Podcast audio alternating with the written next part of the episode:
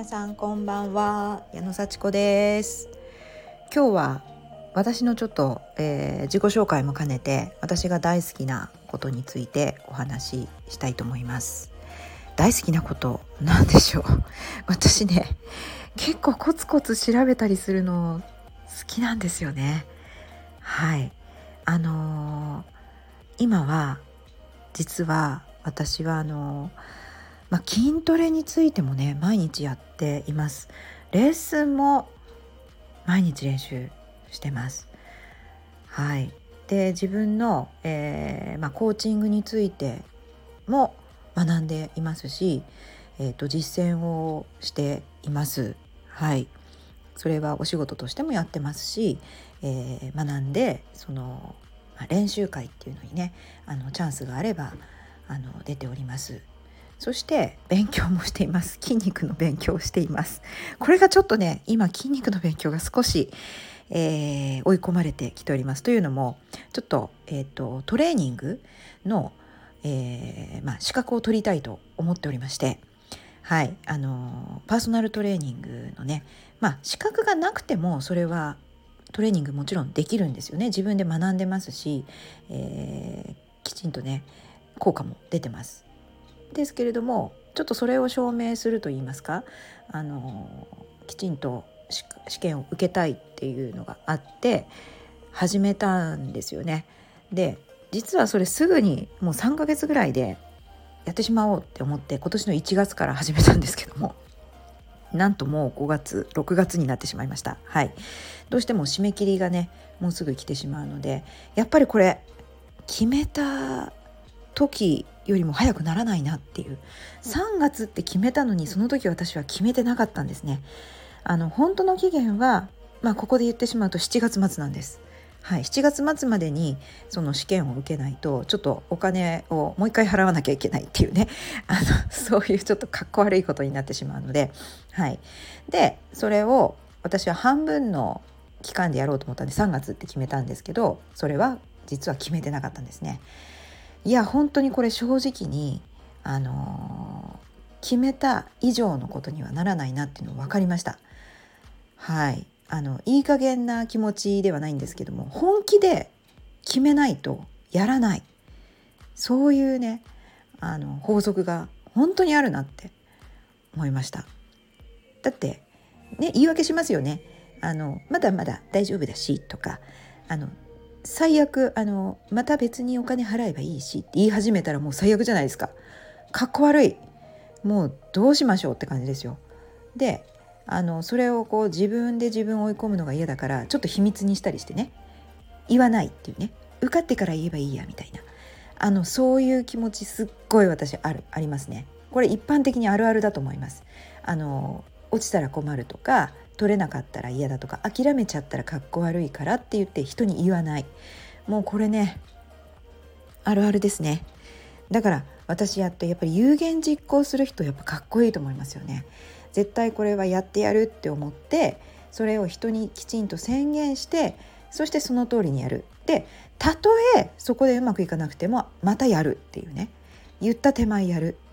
これね私インストラクターになった時もこれでした。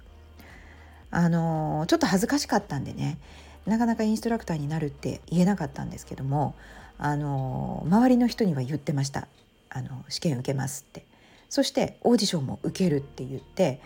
あの残念ながら落ちましたとかいうのもね あの正直に言ってました。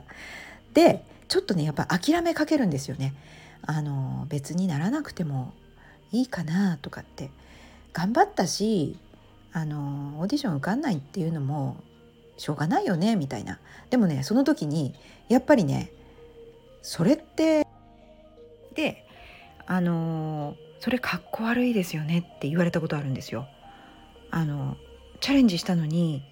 「え諦めちゃうんですか?」みたいなことをある人に言われました。それからもう一人にはあの私がねもうダメだったらどうしようみたいなダメだったらっていうのもありますよねって言ったらまずやってみましょうって言われました。その人はすごく私のことを応援してくれてもう本当にまだまだできますよってすごい励ましてくれたんですよ。で私もああなんて恥ずかしいこと言っちゃったんだろうダメだったらばっかり考えてたダメだったらってこの人の前で言ったのってすっごい私かっこ悪いなって思いました。そしてねあのかっこ悪いですよって言ってくれた人にもうちょっとねえー、そんな厳しいこと言うんだとは思いましたけれども結果的にはその人のおかげで私はやっぱインストラクターになれたなと。ちょっと厳しいじゃないですか。でもなんかまあ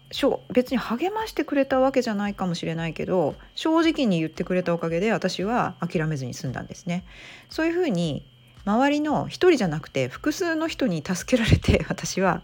インストラクターになることが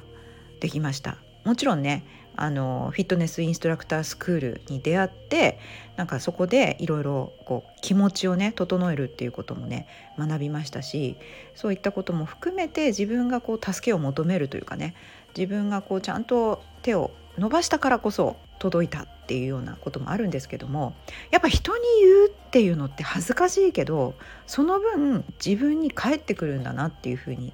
思ったんですね。でその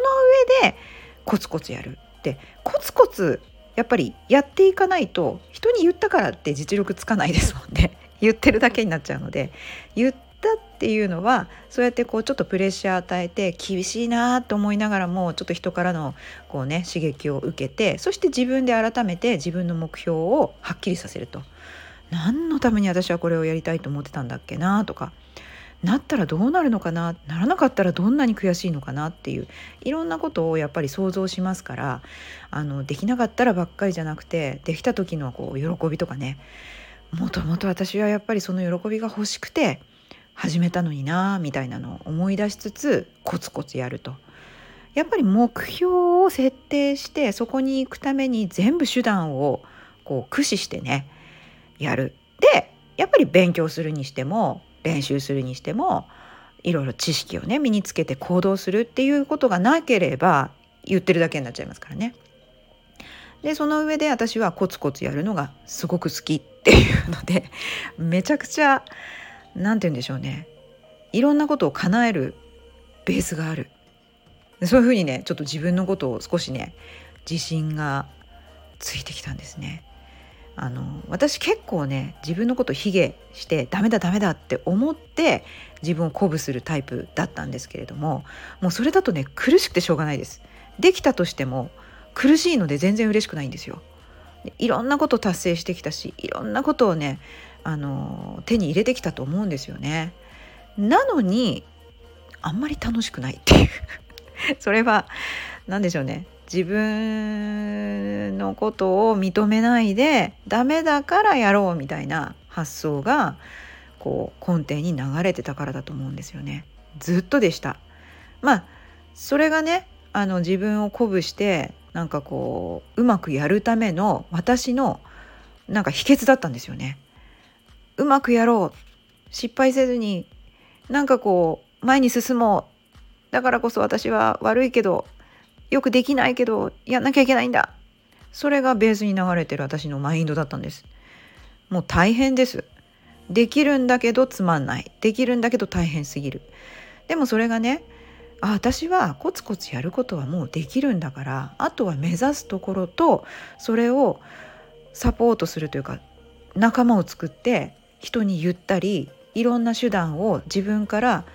探していく。そういうことができれば行きたいと思ったところには行けるんだっていうなんかこうベースがこの年にして変わってきたんですね。うん、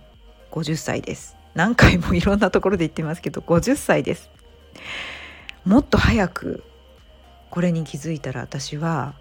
どうなっていたでしょうか？どうなるでしょうか？まあねもっと早く気づきたかったと思いますそして今気づいたからこそここから先は本当に爆速で自分のいいところも認めつつダメなところはまあまあカバーしながらダメなところもあるよ失敗だってするよ。でも本当に行きたいところはどこなんだろうって思いながらその目的地に向かってコツコツやる。そしたら絶対行けますよね。いろんな人の助けも借りるでしょうしいろんな人も助けて。そして今も楽しく将来も楽しく。そうやったら全然まあ苦しくないですね。時間はかかるかもしれません。ね残された時間がねあと何年あるか私分かりませんけれどもその間目的地に向かってコツコツやっていくこと自体が楽しいのであとは行きたい目的をはっきりさせるその部分もねちゃんと言いながら本当に私はのんびりと家族とこうほっとしながら過ごせる。そして自分が役に立ってるっていう実感が持てるようなところを目指してます。はい。皆さんどうでしょうか？本当に行く先々は個人次第だと思うのでね。まずそこをはっきりとイメージしてコツコツやる仲間を作る。そういうやり方でね自分の幸せに向かって毎日毎日近づいていくっていうのが大事なんだと思います。